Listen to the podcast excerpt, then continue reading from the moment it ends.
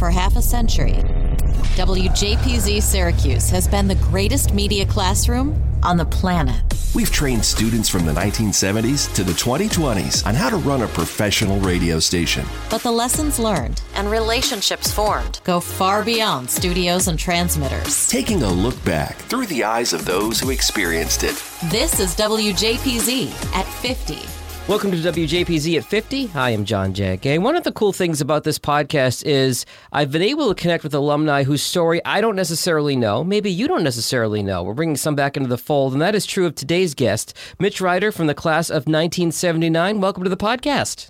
Thanks, John. Nice to be here. Really appreciate you reaching out when this thing first came out. I think it was when the trailer first came out with uh, and with Rick Wright. You sent me an email and said you wanted to be on the podcast. So happy to have you. Let's start by uh, giving me a little bit of your personal history, how you ended up at Syracuse, and uh, what you did at the radio station. I had some camp friends that went to Syracuse, and back in those days, you didn't really go touring too much on campuses. And I really I wanted Johnny Carson's job. Mm-hmm. Uh, so that brought me to broadcasting, and then of course Newhouse. I didn't get into Newhouse initially, but after the first semester, took Com 101 with uh, Marshall Matlock, who was incredible, and there I was. So that's how I got to Syracuse. So you get to Syracuse, like many of us wanting to be the next big name in show business. Some wanted to be Bob Costas, some wanted to be Johnny Carson, and the list goes on. How did you get involved with the radio station? Well, I was in Com 101 class, and Mike Roberts was in my class. And Mike is, I believe, one of the founding fathers or initial saviors of WJPZ 1200 AM, Mm-hmm. the Rock of Syracuse, of which, by the way, I think I donated my bumper sticker about 20 years ago. I hope it's still in the studios there. And WJPZ was in the basement of Spectrum Sundries, Mhm. uh, which was an old row house where the Sheraton is now. Right. and we were downstairs and it was pretty it was a basement. And i think it was a known as an underground station. We didn't have funds from the student activity fee. We had to sell commercials locally. And our signal was terrible and cable was just coming out. I forgot the name of the cable company but we were on cable and you could hear us everywhere except on the university campus. So we were basically uh, you know a local rock top 40 station and mike said mitch you should come down. You got a, the great face for radio. and he pushed me because I was trying to balance schoolwork and everything else and fooling around. And he made a big impact. Mike Roberts is a star who saved WJPZ after the original founding fathers. They were graduating as I was a freshman. That was really great. I started as a DJ and then I became the promo director, selling ads, and then eventually the station manager. So what's cool about this is we're filling in a little bit of a gap in the history because we've got the original founding fathers put the station on the air in 72, graduated in 75. So you were just mm. past them in 79 here. Right. The later 70s, still on AM before the move to FM obviously. Talk to me about if you could paint the picture of what the station was like at that time. Obviously you're in the Spectrum Records where the Sheraton is now. You're on AM, you know, coming in through the cable stations and everywhere but the campus, all the suburbs. Uh, Rick Wright called it the high rent district of Fayetteville Manlius when uh, when you're coming through the cable system. Tell me what it was like, uh, just you know, in the building. Sure. But first, you you know, you mentioned uh, Rick Wright's name, and I could only hear him say, "Are there any serious broadcasters out there?"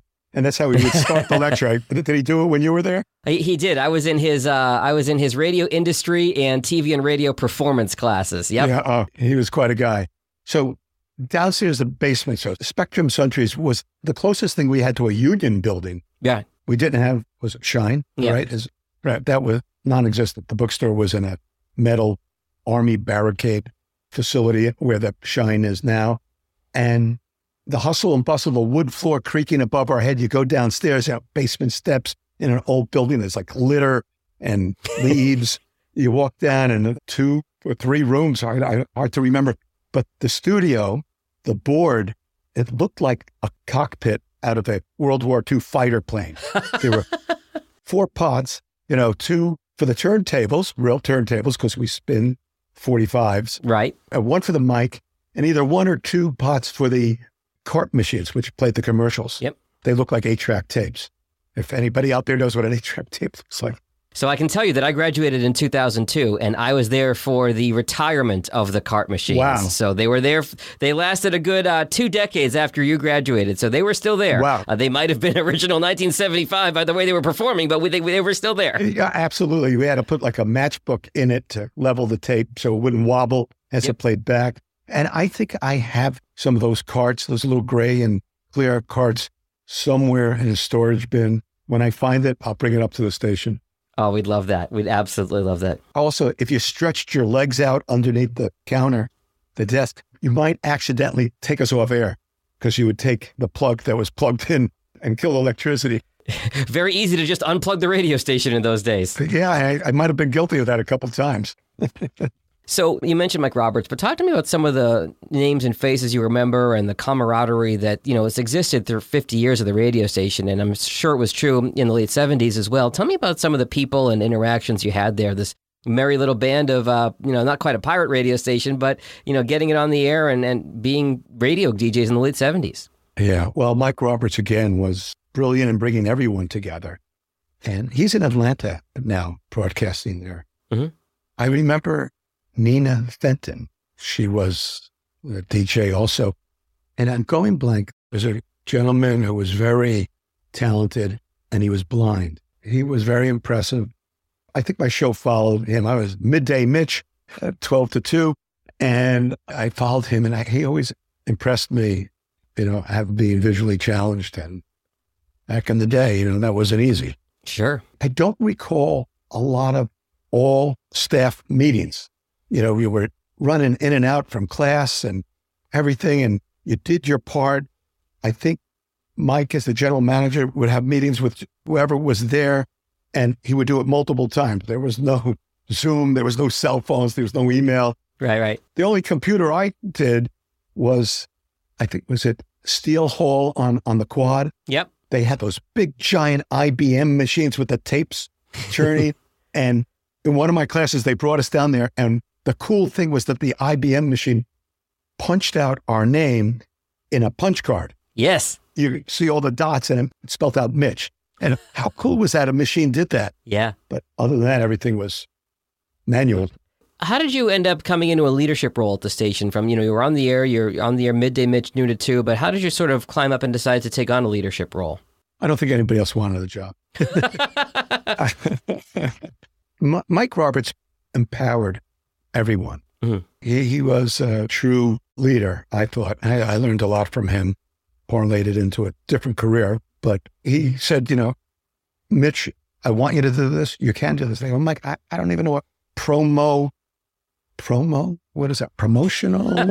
you know, you know, pomegranate juice. I mean, what is it? and then there I am peddling, you know, 30 second, 60 second spots to the Acropolis Pizza, which was on Westcott Street, Burnett's Pharmacy, which I think is now the parking lot, not M Street, but what is that? That the varsity is on. Oh, uh, yeah, South Crouse. Yep. Yeah. And I did it. And, you know, of course, you learn. And at the same time, I was, I was working at, uh, not WSYR, they, the one in North Syracuse. Oh my gosh, it was a beautiful music station. That's elevator music. Yep. Yep. And that, that was the job I got. And I was doing news for them. And he just gave me all this confidence. And then as my years went on, by my junior or senior year, I was a station manager. I think it was junior year, actually. It was great. And then from there, I will say one of the jobs I got after graduating, I worked at WPIX TV in New York. Mhm. And when I went to try to get an interview, I went to NBC, CBS. You couldn't even get past the lobby. Sure. Security, even then, uh, WPIX, the Daily News building, you could walk right in. No one stopped you. I went up to the receptionist. Receptionist was in one of my TVR classes, No kidding. Elise Dickman, and we chatted, and she let me walk down the hall into the newsroom. Wow. And I did this for like five days. I paid my $25 toll from New Jersey, parking with whatever it was then. And I stood there like a nerd in the newsroom, a whirlwind of activity. All the IBM Selectric typewriters are going. And like on the third or fourth day, the guy who ended up being the executive producer, he says to me, Who are you? I said, I don't know, but do you need any help? And he goes, Do you know how to rip? do you know how to rip scripts? I freaking had a little clue what that was from you know, we, we didn't have copier or machine. You would type out a script on 10 ply carbon paper and it was perforated. So you would rip Right. the carbon out and distribute it to the talent and the producer and everything. So that was a no brainer. I went to college. I figured out how to rip a script. I did that for a couple of weeks and then I got another job. I became a field producer there. And then two entities began. One was called CNN Mm. and the other one was called INN. INN was owned by the Daily News Corp, which owned WPIX and the Chicago Tribune. So all these jobs opened up. And at the time, I remember this vividly. The producer, like, who wants to be the reporter? Who wants to do this? Huh. And when it was, who wants to be the satellite coordinator? No one raised their hand. So I raised my hand. What was a satellite coordinator? At the time, there were two satellites, I was told ComSat 1 and ComSat 2. So we had a red transponder space on it to beam up stories, and I needed to coordinate that. And it was on the job training because no one knew how to do it. you know, now there's like 40,000, I don't think I'm exaggerating, 40,000 or maybe 14,000 satellites orbiting, and everyone has their own. But it was a different time. And that became, that was from my TVR experience at Syracuse. Boy, did I go off on a tangent. No, I was going to ask you about your career path and where you've been since Syracuse, and I think that's kind of a through line we've seen throughout the podcast. Is you're in this uh, basement of Spectrum, trying to you know get by on you know duct tape and bubble gum, and now you're in this. Hey, who knows how to do this? Well, nobody knows how to do this, but you know what? I figured out how to do it at WJPZ. I can probably figure it out now. I got to imagine it served you well as you were starting out your career. Yeah, the only thing I had to concentrate on was not unplugging WPIX off the air with my foot. Again, things you learn at JPZ. exactly, exactly. So you go, you become the satellite coordinator. Where does your career take you after that, Mitch? I worked on some films, uh, ABC After School Specials production assistant. I worked at a radio station in Poughkeepsie at the same time. And I actually got fired because the movie I was working on had some night scenes in Staten Island. We finished at 4 a.m. and I was going on the air at, I think, 6 a.m. And from Staten Island to Poughkeepsie, you can't make it. Right. And twice I did it. The guy fired me. I said, but I'm working in broadcasting. He didn't give a, Yeah. and I worked local cable television news in my hometown in Englewood, New Jersey. When cable came out, and we just did the local, local news that I don't think anybody watched. and then I got the job at PIX, where I was for about five years. I could have gone on, but I did take a career path change, sort of. I went into the summer camp business, Mhm. which was also a passion of mine. And I've been there for 34 years. I own and direct a Camp Towanda, which is in Pennsylvania, in Poconos, about two and a half hours south of Syracuse. Okay. And I have my own radio station. I have my own TV show, Yes. podcast, and everything I learned at Newhouse and here at WJPZ, I apply to my success because, you know, when you're live, ready or not, you're on the air Right. and it's a production. So I, I have 450 kids and 300 staff. That's a lot. Yeah. And ready or not, these people show up in June and it's live. And I would bet most alums of WJPZ are probably not still in broadcasting. Right. I don't know if that's true or not. No, that's absolutely true. Just from, from a cross section of those I've talked to. Absolutely. But what you learn from the experience here, you take with you, uh, as you do with all other experiences. But WJPZ was major impact because I was empowered to take on more responsibility and you gain confidence and wisdom. And I applied that to my career. And then I was lucky to have a camp radio station and a podcast and I do videos and all of that has given me a, an edge above my competition. And I've fortunately been very successful. And if you want to watch FridayNightFlix.com, check it out. That's me. I'm the producer. We'll link it in the show notes. Absolutely. It's WJPZ at 50. Hey, it's Jag. You're probably listening to this episode of the podcast because you know the person I'm interviewing. But one of the true joys of this project has been learning the stories of everyone in the WJPZ family. When you're done with this podcast, I'd encourage you to check out an episode with someone you don't know. You never know what you might have in common with your other WJPZ relatives. looking back at half a century of broadcast excellence. This is WJPZ at 50. Uh, So it's a summer camp, but you are, it's obviously a year-round job, right? Yes, the kids are there for seven weeks. The staff training is about two or three weeks. And then I have a, a shoulder season that we do corporate retreats and private parties and weddings and bar mitzvahs and school groups. That gets me through mid September. And then the rest of the year, it's getting it together. I come to Syracuse almost every year to recruit staff to work on my media team Wow. Okay. or other positions at camp. And we have a very strong Syracuse population at camp. And even the campers, I influence them. You know, I have everything orange, Yeah. and a lot of kids end up coming to Syracuse. And I come up with catch a, a good basketball game. Oh, absolutely. Why not? That's a great hook. Yeah. Tell me about your passion for the camp. I think that's really fascinating that you've really kind of fallen in love with this whole area. Yeah, it is. I pinch myself that I get to do this, and I feel blessed. And a camp for those of us who have had the privilege of going to summer camp know how unique and special it is. And in today's world, ironically, we're unplugged at camp. right. Uh, the kids do not have any uh, electronics at camp, and they have to have face to face communication with each other. And it's all land and water sports and arts, drama, arts and crafts, and uh, media. You know, our radio station has gone off the air. We now do podcasts. Uh, you know, kids don't even have radios anymore. Hmm. but we, we had an AM station, which was 1200, which I did on purpose. Wow. Okay. Yeah, you know, an illegal bootleg station. It was great. And being able to do my own productions, audio and video productions, and even graphics, it's all from my experience at Syracuse. And I've turned it into an incredible, meaningful career, impacting so many kids and college kids who come work for me. And I would love to host a JPZ reunion at camp, a great weekend in the late summer or September Oh, wow. you know, the people can bring their families. Uh, we can have campfires, tell these old stories.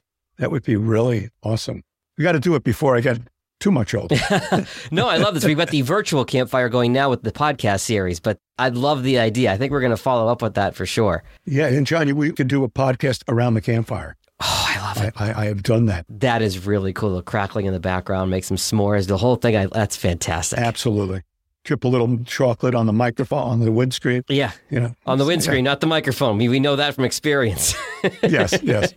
Do you have any stories that stick out to you from just, you know, you look back and say, remember the time when, you know, other than potentially unplugging the radio station with your foot, any funny stories you think back to where you just laugh uh, these years later? Well, I do remember, of course, having to go to the bathroom while you're on the air. Yeah. And we're spinning 45s. So it's a three minute song, maybe. Yeah. And the bathroom was upstairs in Spectrum Sundries.